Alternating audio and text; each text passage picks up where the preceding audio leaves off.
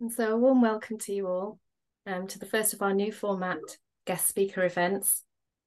So typically on the first Wednesday of most months, we're going to host a guest speaker who will offer some expertise in a way that's hopefully accessible to everyone with an interest in mindfulness. And then this guest talk will be followed up by a workshop that goes a little deeper into, into that expertise the same theme later in the same month. And sometimes those workshops will be for a broad group of participants, and perhaps on other occasions they might be more specialist with some eligibility requirements for people in the teaching community or working with a specific population, for example. So just to check that you're all expecting to hear a guest talk from David Treleaven, PhD, the theme of which is mindful resilience, navigating trauma with compassion and strength. So David's follow-up workshop will be in a fortnight's time, and that one will be trauma-sensitive mindfulness, nurturing resilience and empowerment, and that'll be suitable for anyone with an interest in mindfulness. And I'll post the registration link in the chat towards the end of this session. So there'll be an opportunity towards the end of David's talk to ask some questions, but just to warn you that it's unlikely that there may not be time to address them all. So without further ado, I'd like to introduce you to David. David Treleaven, PhD, is an accomplished author and influential expert in the field of trauma sensitive mindfulness. He's the author of the book Trauma Sensitive Mindfulness and founder of the Trauma Sensitive Mindfulness Community, a group of practitioners committed to setting a standard of care through mindfulness based practices, interventions, and programs. His work has been adopted into multiple mindfulness teacher training programs around the world, including UCLA's Mindfulness Awareness Research Center, the Engaged Mindfulness Institute, and Bangor University's MA in Mindfulness program in the UK. And so without further ado, over to you, David. Thank you very much. Thanks, Ali. Thanks for the intro. Um, and thanks, Kit, who's also taking care of tech and the whole team here from OMF. Thank you so much for being here and your support. And thanks everyone for coming. Um, it's really sweet to be with you. I'm in the earlier part of my day, and I think for many of you, you'll be uh, in the later part. Uh, I've heard a lot about this community. I realize some of you might be newer to this group, and others of you might be um, coming more consistently. But I remember hearing about this. I was starting to do more online work around trauma and mindfulness right as COVID was really uh, exploding. And so such an intense time for the topic of trauma, but also this so much was opening up with OMF doing these groups. And so it's so cool to be here with you all and know that there's been a really steady thread um, of this community. And yeah, just really happy to be here. Um, as Ali said, so I'll be doing a workshop um, a couple weeks from now that will take a deeper dive in the topic around trauma sensitive mindfulness and really i want this to be a, a great practice session for all of you. Um, i know when i'm hopping on zoom calls like this i like hearing lecture but i also really just like being in practice. So my hope is to convey kind of the feeling of this work and also i want this to be just useful for all of you and you felt like this was a great use of your time. So we'll do some practices around trauma sensitive mindfulness. I'll say a couple things up front here uh, but really, we'll just dive in so you get the feeling of it. And if you're interested and you want to go deeper, please come back in a couple of weeks. It'd be great to have you. Um, why don't we start with a practice? Um, actually, can I, I, Kit? I have a favor too. If I don't know if it's possible to not make me co-host because I get all the notifications of people coming in the um, uh, in the waiting room. So if it's possible to take me off co-host, that'd be great. If not, don't worry about it. It's totally fine let's why don't we do practice? Uh, this will be a short one just to start help us um, help us land. So find a posture you'd like to be in for a couple minutes. And uh, you're welcome to have your eyes open or closed during this practice. You can have your cameras on or off as well. But we'll just take a couple minutes here to to land and settle together So, if you like, you could take a couple of deeper breaths here to begin. A longer inhale, if you'd like, pausing at the top and a gentle exhale, just finding the pace that supports some regulation and some presence. We'll talk more about the breath in a couple weeks, but it is a useful starting place. Just often slowing the breath supports a bit of parasympathetic activation, helps us to downregulate, come into our window of tolerance. So just giving yourself a few breaths, a little bit of time. And then invite you also to uh, tune into some sensations related to the ground. So that could be uh, buttocks in a chair or the feet touching the ground. Just tuning into some contact points of the earth, supports some ground here. And then let's all take a moment together, just noticing how we're coming to this session.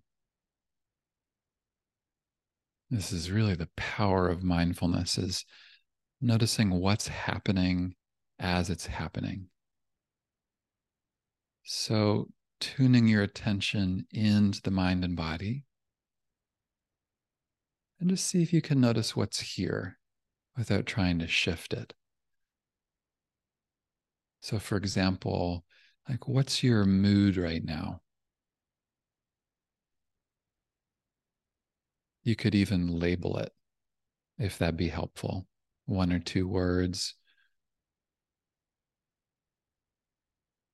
Maybe engaged, excited, or frustrated, or even neutral, just whatever is true for you.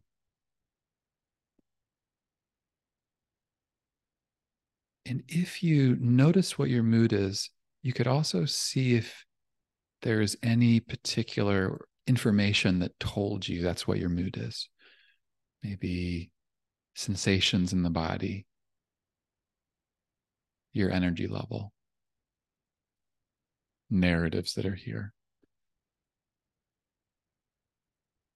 And just seeing if there can be a basic acknowledgement that that's what's here almost some agreement with whatever you find.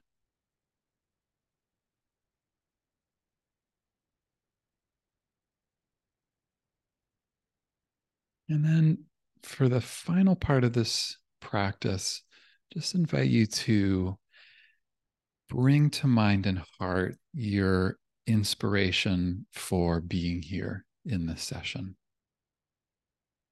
Why show up? Maybe the topic spoke to you or it's a commitment to your life and practice?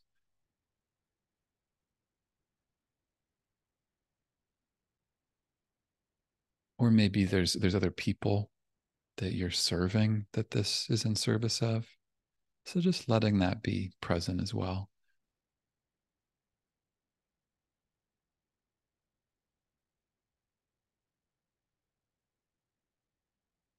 And then in the next few breaths, we'll start to shift out of this practice. So just taking your time, inviting maybe a couple more deeper breaths or some movement, whatever's going to support a shift here. And then just letting this practice go, and we'll come back here together.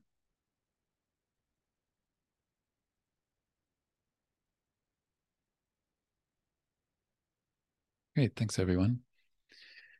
If you had your cameras off and you feel like turning them back on, no pressure. It's always just nice for me to get to see you all um, here. So, let me say a couple things about this topic generally, just very brief overview. My work for the past about 15 years has been around the relationship between meditation and trauma that came from some some personal experiences I had on retreats where I was working my butt off, trying really hard, going on a lot of longer term retreats, and was having difficulty in practice. And eventually had a number of close friends and colleagues who said, you might want to consider just looking at trauma and your own experience here. And so it's a longer story. But I ended up doing some research and then dissertation around this topic where I really was looking at contemporary mindfulness teaching through the lens of trauma, almost like using all the best literature as a pair of glasses, almost like I could put a pair of glasses on that were about being a trauma expert and then looking through the all the different practices and then asking the question what would a very skilled trauma professional say about the ways that we practice meditation. That's that was really what i was up to. So then inside of that the headline that really came out of a bunch of years of research not just mine but other people is that meditation can either help or hinder people who are struggling with trauma. And usually this was total a little counterintuitive where people would say well you know mindfulness has been shown to reduce stress. Trauma is a form of stress. Therefore you'd think that you know if someone practiced meditation and mindfulness that would help them with traumatic stress. A lot of the time that's true. And then for reasons that again we'll cover in a couple weeks in more detail there's ways that traditional meditation practices won't always be helpful. Or let me say it like this if you're someone who's actively struggling with traumatic stress, you might need particular modifications and instructions around meditation to enable you to get the most out of practice. So, the people that I work with are mostly meditation teachers or yoga teachers, people who offer mindfulness and body based practices. And they're wanting to have in their back pocket what would I do if someone came to me and said, I'm having flashbacks, which is a common trauma symptom? And so I want to be clear up front in case you just come to this talk today. I'm I am definitely not saying that um, if you have had trauma that you shouldn't meditate. Totally the contrary. It's actually very helpful for people. And it's useful to know a couple of different modifications along the way. I'll tell you one story in a second, but let me say one more thing over the last couple years, as you probably know, trauma has become um, much more popular topic. I mean, everywhere I go, everywhere I go, it's like trauma for this, trauma for that. A lot, lot of new books on it, which is awesome. It's great as someone who really cares about the topic and and sees the world through the lens of trauma a lot. I'm happy that it's become more popular. At the same time, there's been one of the pitfalls of that is that um, everything's being talked about as traumatic sometimes. Um, like oh that car that that traffic jam was really traumatic or so uh, for those that want to come back a couple weeks from now we're really going to be talking about trauma as a threat to life and limb. Like it's really the most intense form of stress that we can experience and it impacts us in a really fundamental way. Each of you will have had likely your own experiences either personally or witnessing trauma. It's really in the mix. And in my experience through my trauma training, the real headline is in order to work skillfully with trauma, especially post traumatic stress disorder or post traumatic stress, we really need to do so in a particular way. And one way is slowly and with a lot of respect. I saw, uh, I have a teacher, a mentor, and I said, "What? How would you talk about trauma? Like, what do you? What's the best metaphor you think?" And she said, "You could think about it like this: when someone experiences trauma, you could imagine it's a imagine it the nervous system is like a soda bottle or fizzy water. And imagine that when someone goes through a trauma, it's like they're shaking up the bottle with the cap on. You could call this sometimes fight flight, intense sympathetic activation, where really it creates a real supercharge in the body. So, shaking the bottle up, it creates a lot of charge in the nervous system. And she said, What happens to people who are struggling with trauma in a longer term way is there's often a freeze, there's like a capping on that energy. And it traps a lot of energy in the bottle, or you could think like in the nervous system or the body. When you meet people who are struggling with trauma, that was me included, they're often having a lot of symptoms that are related to that fizzy water and that amount of pressure in the body. That could be a, uh, intense um, anxiety. Uh, that could also be uh, hypervigilance or sweating, sometimes dissociation, which is we'll talk more about that in a couple of weeks. But there's often a lot of activation in the body, intrusive thoughts, intrusive memories that have to do with that charge that's in the that's in the bottle. And here's the punchline that came from the, the metaphor, which really worked for me. She said, if you're going to work with trauma, you need to do so in a way that doesn't flood the person. In other words, you can't just crack open the top of the bottle of the fizzy water because if you imagine what happens, right? When you do that to the bottle, it's like all, all the water comes out, it floods. It's actually a term used in trauma work is there's flooding. It's too much too fast. So the way that people learn to work with trauma, there might be some trauma professionals here, so bow to you. But it's really learning to work with the bottle where you're letting little bits of energy out at a time.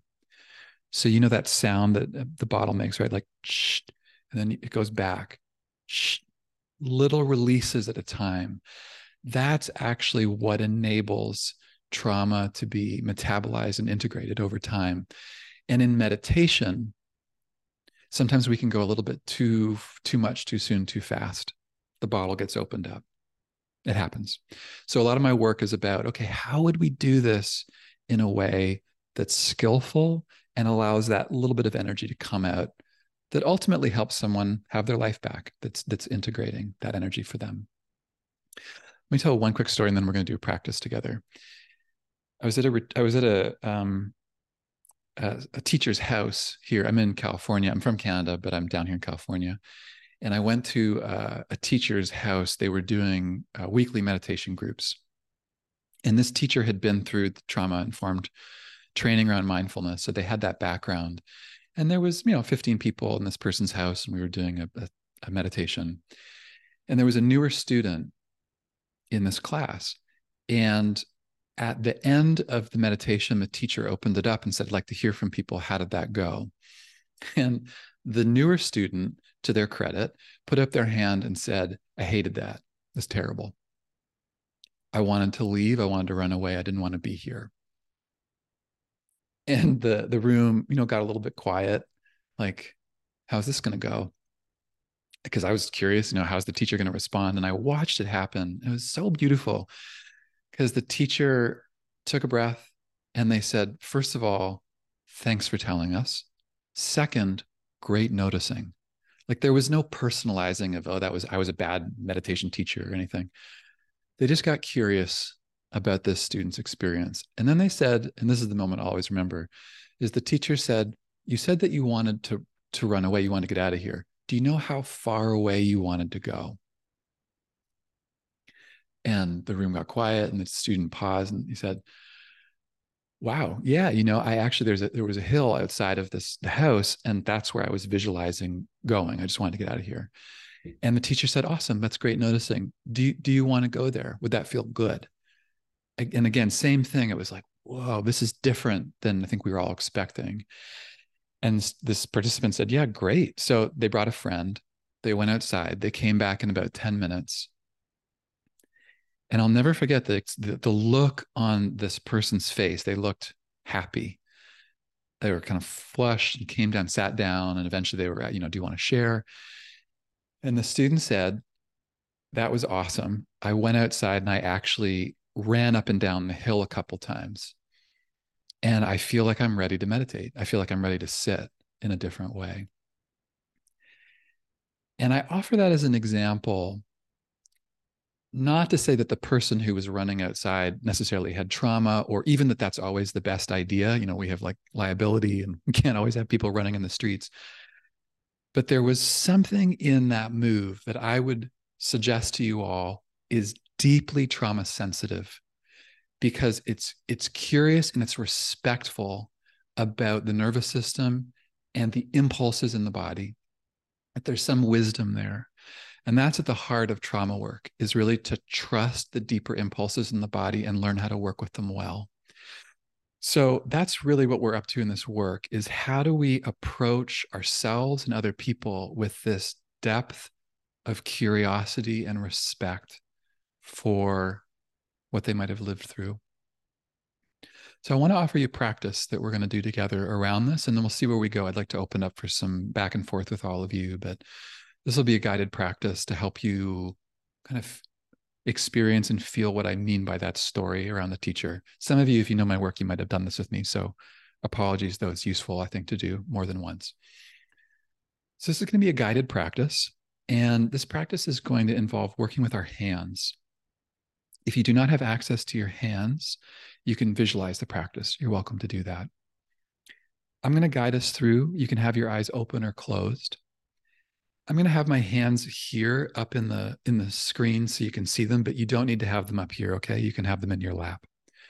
And this is totally optional practice, but I want you to get to kind of f- feel trauma sensitivity and in your own practice. so this will be probably five, four or five minutes. And to begin, just invite you to uh, let's pause together, kind of as we did at the beginning of the session. So if you'd like, you could take a couple couple breaths here, just a pause. Noticing how you are from the content that covered so far.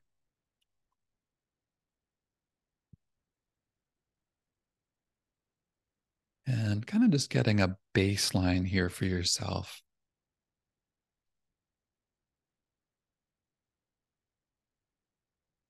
Okay.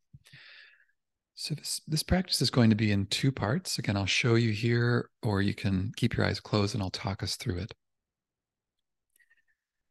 What I'm going to invite you to do as an experiment is with one of your hands, I'm going to invite you to close your hand and make a closed fist. And I want you to imagine that the job of this fist is to stay closed. And by staying closed, this fist is taking care of your safety and your survival. So, important job. So, closed fist, taking care of your safety and your survival. Then, as an experiment, with the other hand, I want you to go ahead and try to open the fist and just let it be an experiment for a moment. Like, see what happens to the fist See what happens to your breath. Notice what happens and narratives in the mind. Really give yourself just a moment here of feeling what that's like. Okay, and then you can let that go. You can shake it out if you want. Okay, and we're going to do part two of the practice. So, same thing, closed fist, taking care of your safety. And then I'd like you to bring a quality of care, compassion, and respect into the other hand. So, care, compassion, respect. And then, whenever you're ready, go ahead and you can place that hand underneath the closed fist. And as you do that, see if you can communicate something like, good job. Of course, you're closed. You're taking care of safety and survival. So that's really smart. Of course you're, of course you're closed.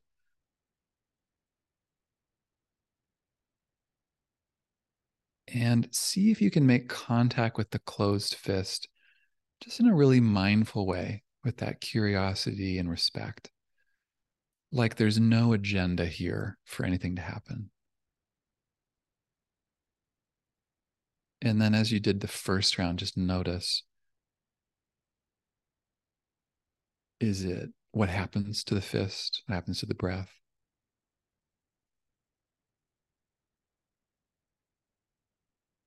And then for the final part, if you like, you could even support the fist to close a little bit. Like I'm going to help you to do that. And notice how that feels.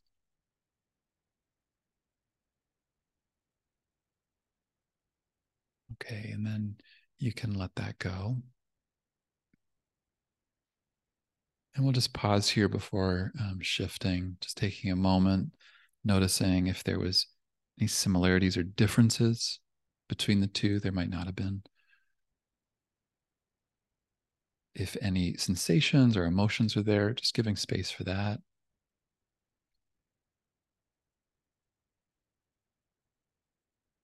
And then we'll we'll return back here.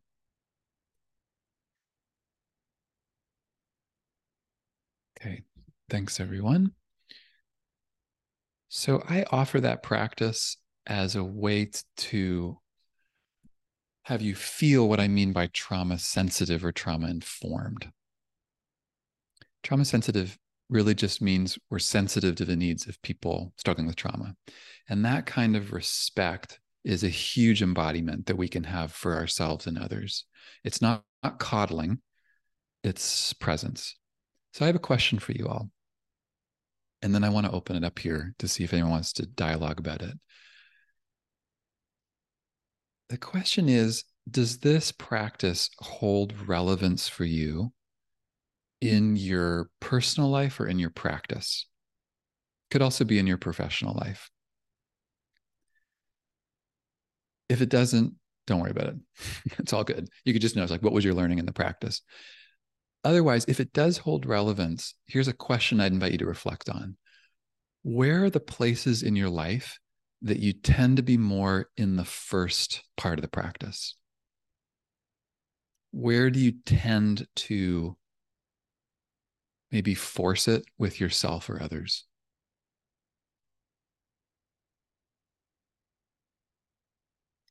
like for me for example when i dis I, I, will tend to get a little spacey and dissociated around certain moments when i'm in close in relationship that's a hard place for me i tend to want to force it like come on david you should you know i should be here now or so where are the places for you that you, you tend to maybe want to go quicker than some part of you and then conversely where are places that you feel like if there's any, that you're able to really bring that quality of care, curiosity, and respect to yourself or to others.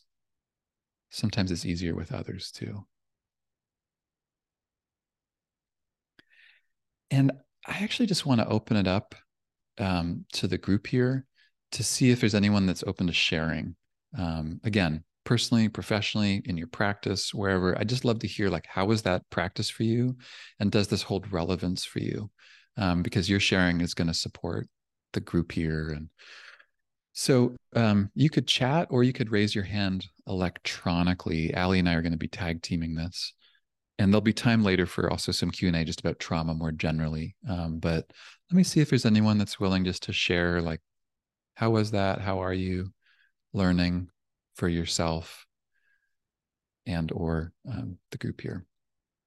Great. No, I I ask because I think I I came up in meditation communities where if you weren't meditating, it seemed like something was wrong, hmm. and or that you know that the only goal was to get back to the cushion, and this is the trauma sensitivity is really I think trying to build in just different choices, which a lot of teachers these days will have. They'll tell a student, like, it's not always going to be the best thing is to stick with the intensity.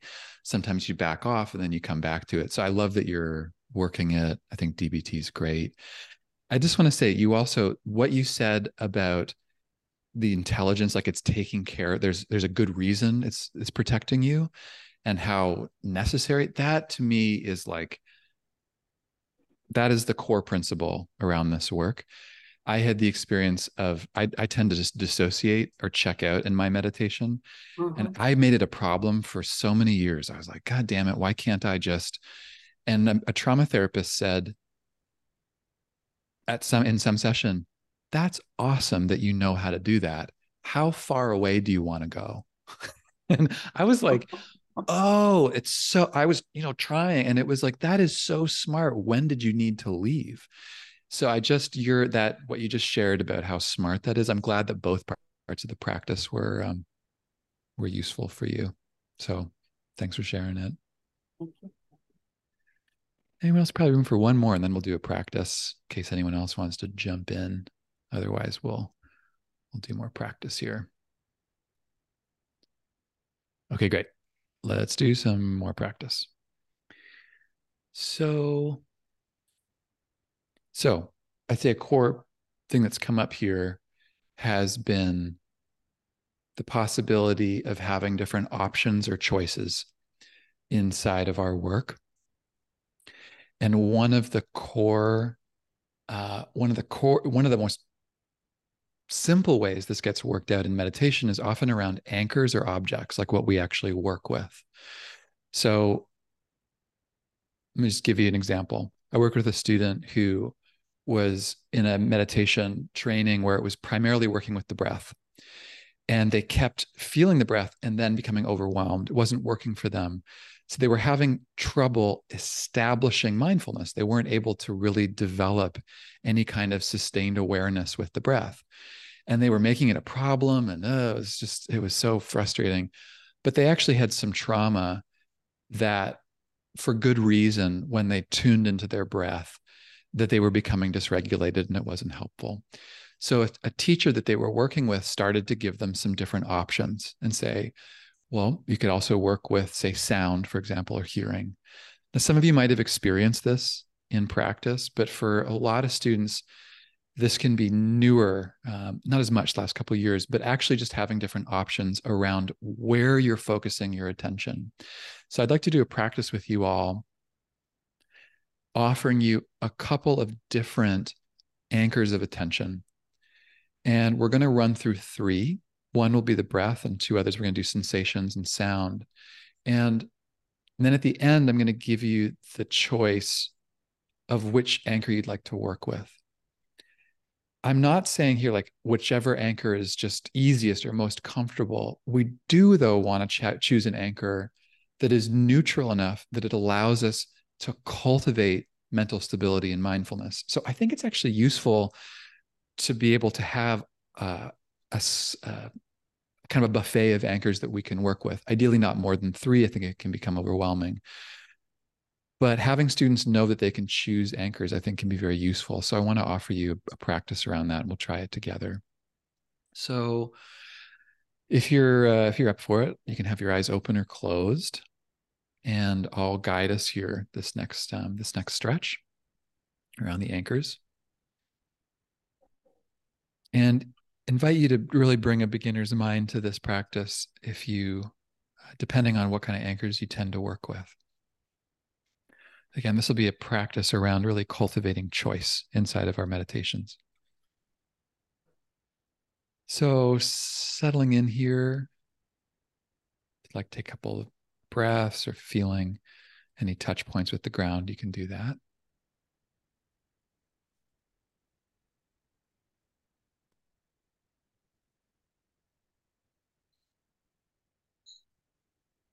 Again, when we're practicing mindfulness, especially if there's any of you that are newer here, we're really strengthening the capacity to know what's happening as it's happening. And so if we find ourselves lost in thought, we know that that's what's happening. We strengthen that muscle of awareness. So that's what we're going to be up to here with this really simple practice. We're going to begin here by focusing our attention on a sensation or cluster of sensations that are not overtly connected to the breath. So that could be sensations in your feet or a sensation in the hands that could be like pressure or temperature or movement could be the buttocks in the chair, if you're lying down, the back against the ground. Seeing if you can find a sensation or a couple sensations, if that's useful, where you can focus your attention for this next minute.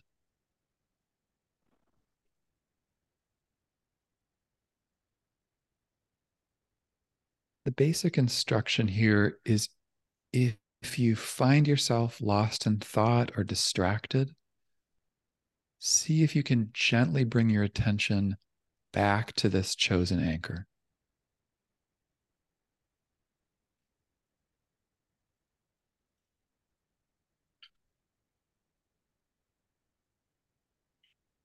So, letting the sensation or sensations be a place to ground and rest your attention.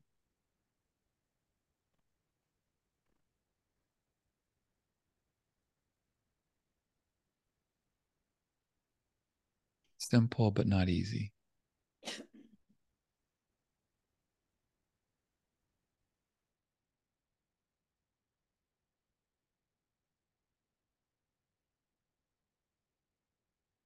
Again, if you ever notice yourself distracted, planning, daydreaming, just bring your attention back.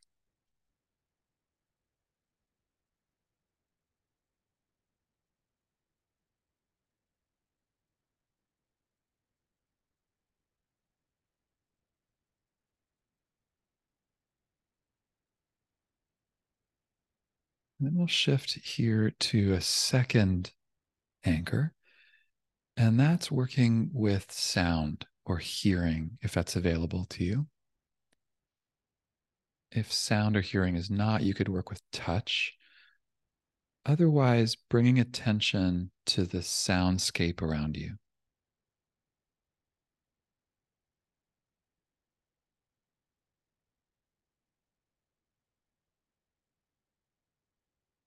And letting the experience of hearing be your anchor for this next minute.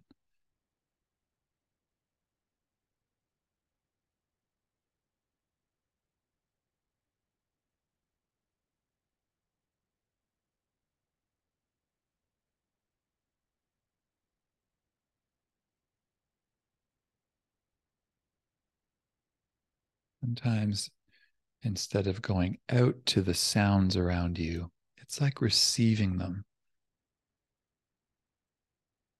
Noting that and letting that be your anchor.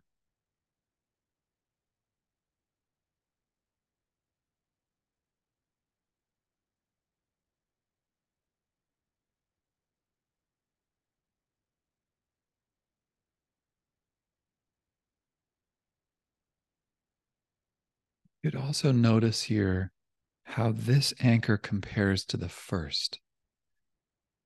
Is it easier or more difficult to rest your attention here?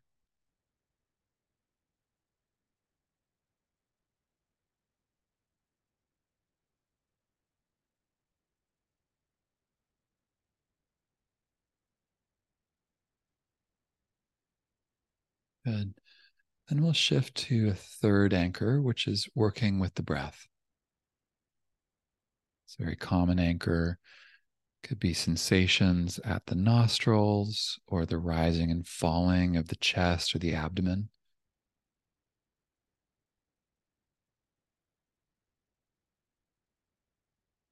Just anchoring your attention here for the next minute.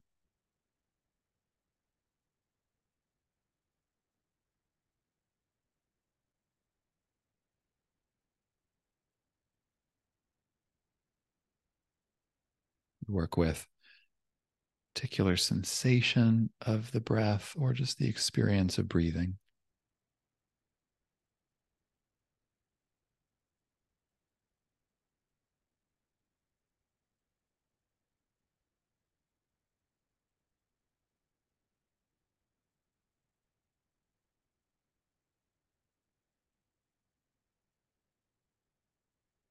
Knowing you can return here at any point if you're lost.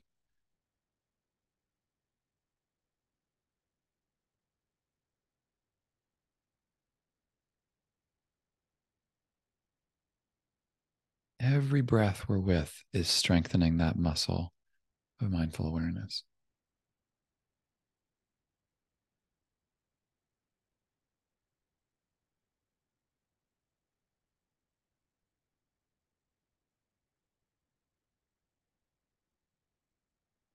Once again, noticing compared to the other anchors, if the breath is easier or more difficult to focus your attention?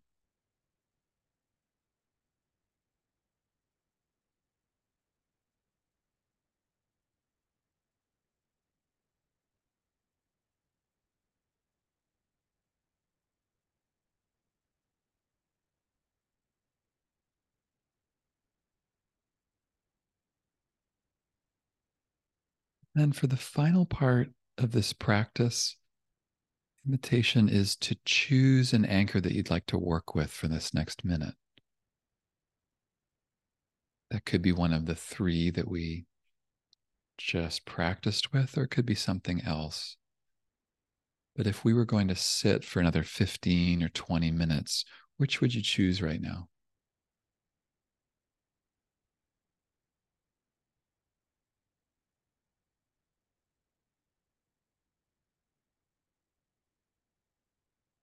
And we'll spend this last few moments in practice with whatever anchor you'd like to work with.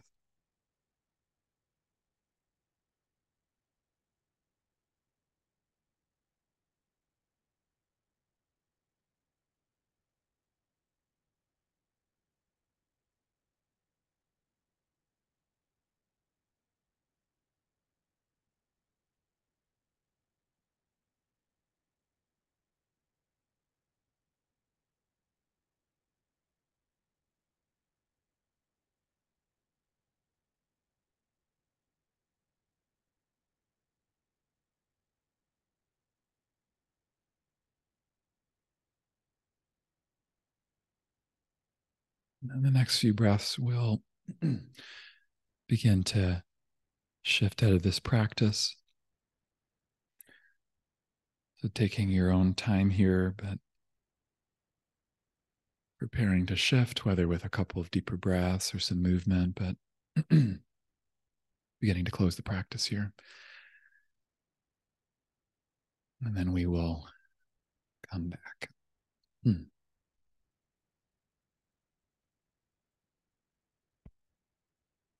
Okay. So it's a, it's an example of a very simple and straightforward, you know, trauma sensitive practice. Many teachers and schools have adopted something like this. Excuse me. but the breath, I'd say, used to be held more as kind of a core anchor. And trauma sensitive practice is more kind of practical about like what, what's actually going to work for people. We want them to have the experience of being able to cultivate mindfulness. Focusing on an anchor if it's not neutral won't always be useful. Our respiratory system is intimately tied to our sympathetic nervous system, which, as we'll talk about in a couple of weeks, is deeply tied into traumatic stress and post traumatic stress. So, focusing on the breath, it won't always be the easiest place for people. For most, it can be, but not for not for everyone. So that's an example of practice. And if you end up doing more work with me, really it's it's doing practices like that, but coming from a bunch of different angles. In a body scan, for example, how would we do a body scan very well, et cetera, et cetera. So there's lots of different ways that we can do that. Let me say one more thing, and then I'll open up for any comments or questions, and um, we'll see where we go from there. So we have 10 minutes left. The I'd say that the essence of this work around you know, trauma and meditation is this question of tension, or it's almost like proximity. You know, when you're with someone, I mean, you might even feel it with me here on Zoom. That if I was if I was doing the Zoom here, that wouldn't work. But if I was doing it back here, that doesn't work either. That there's a there there is a sweet spot that we're always navigating I work as often as therapist, and there's that amazing thing that like two, three set, three inches of difference of the, my proximity to someone will make a huge difference as to whether they can take a deep breath and relax or whether they're uptight. So there's it's so nuanced.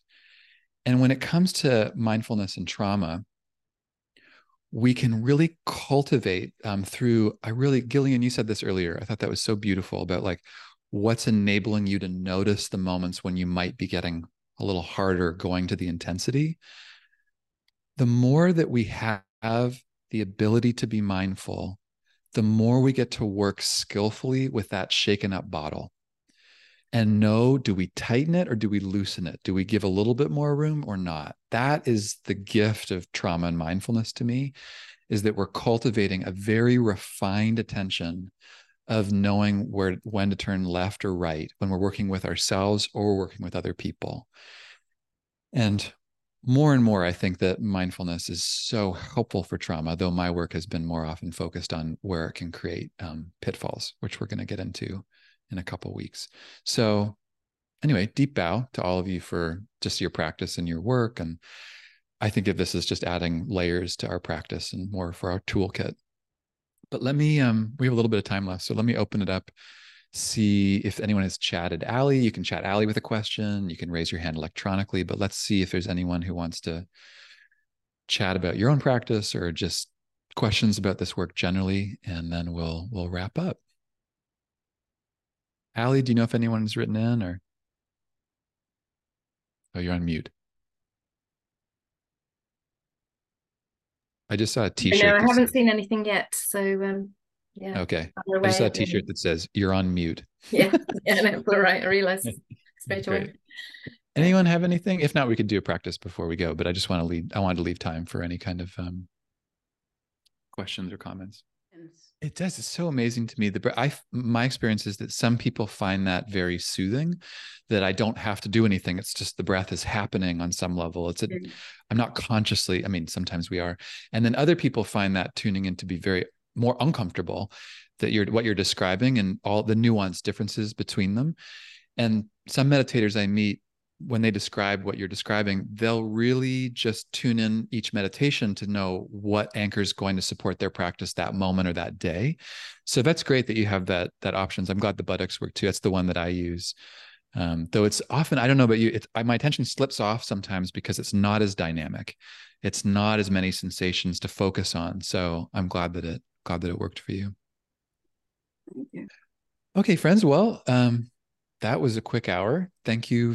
Thank you so much for being here. Um, thanks to the team. Thanks, Ali, for co-hosting. I'm going to hand it back to to you, but just it's sweet to see all your faces. Also, it's sweet that I see a lot of you in the dark. So just knowing that you're like in a different part of the world, and um, have a great night. Come on back in a couple weeks if you want. And yeah, just love being here. And thanks for all your work and practice. And um, Ali, I'll turn it back over to you.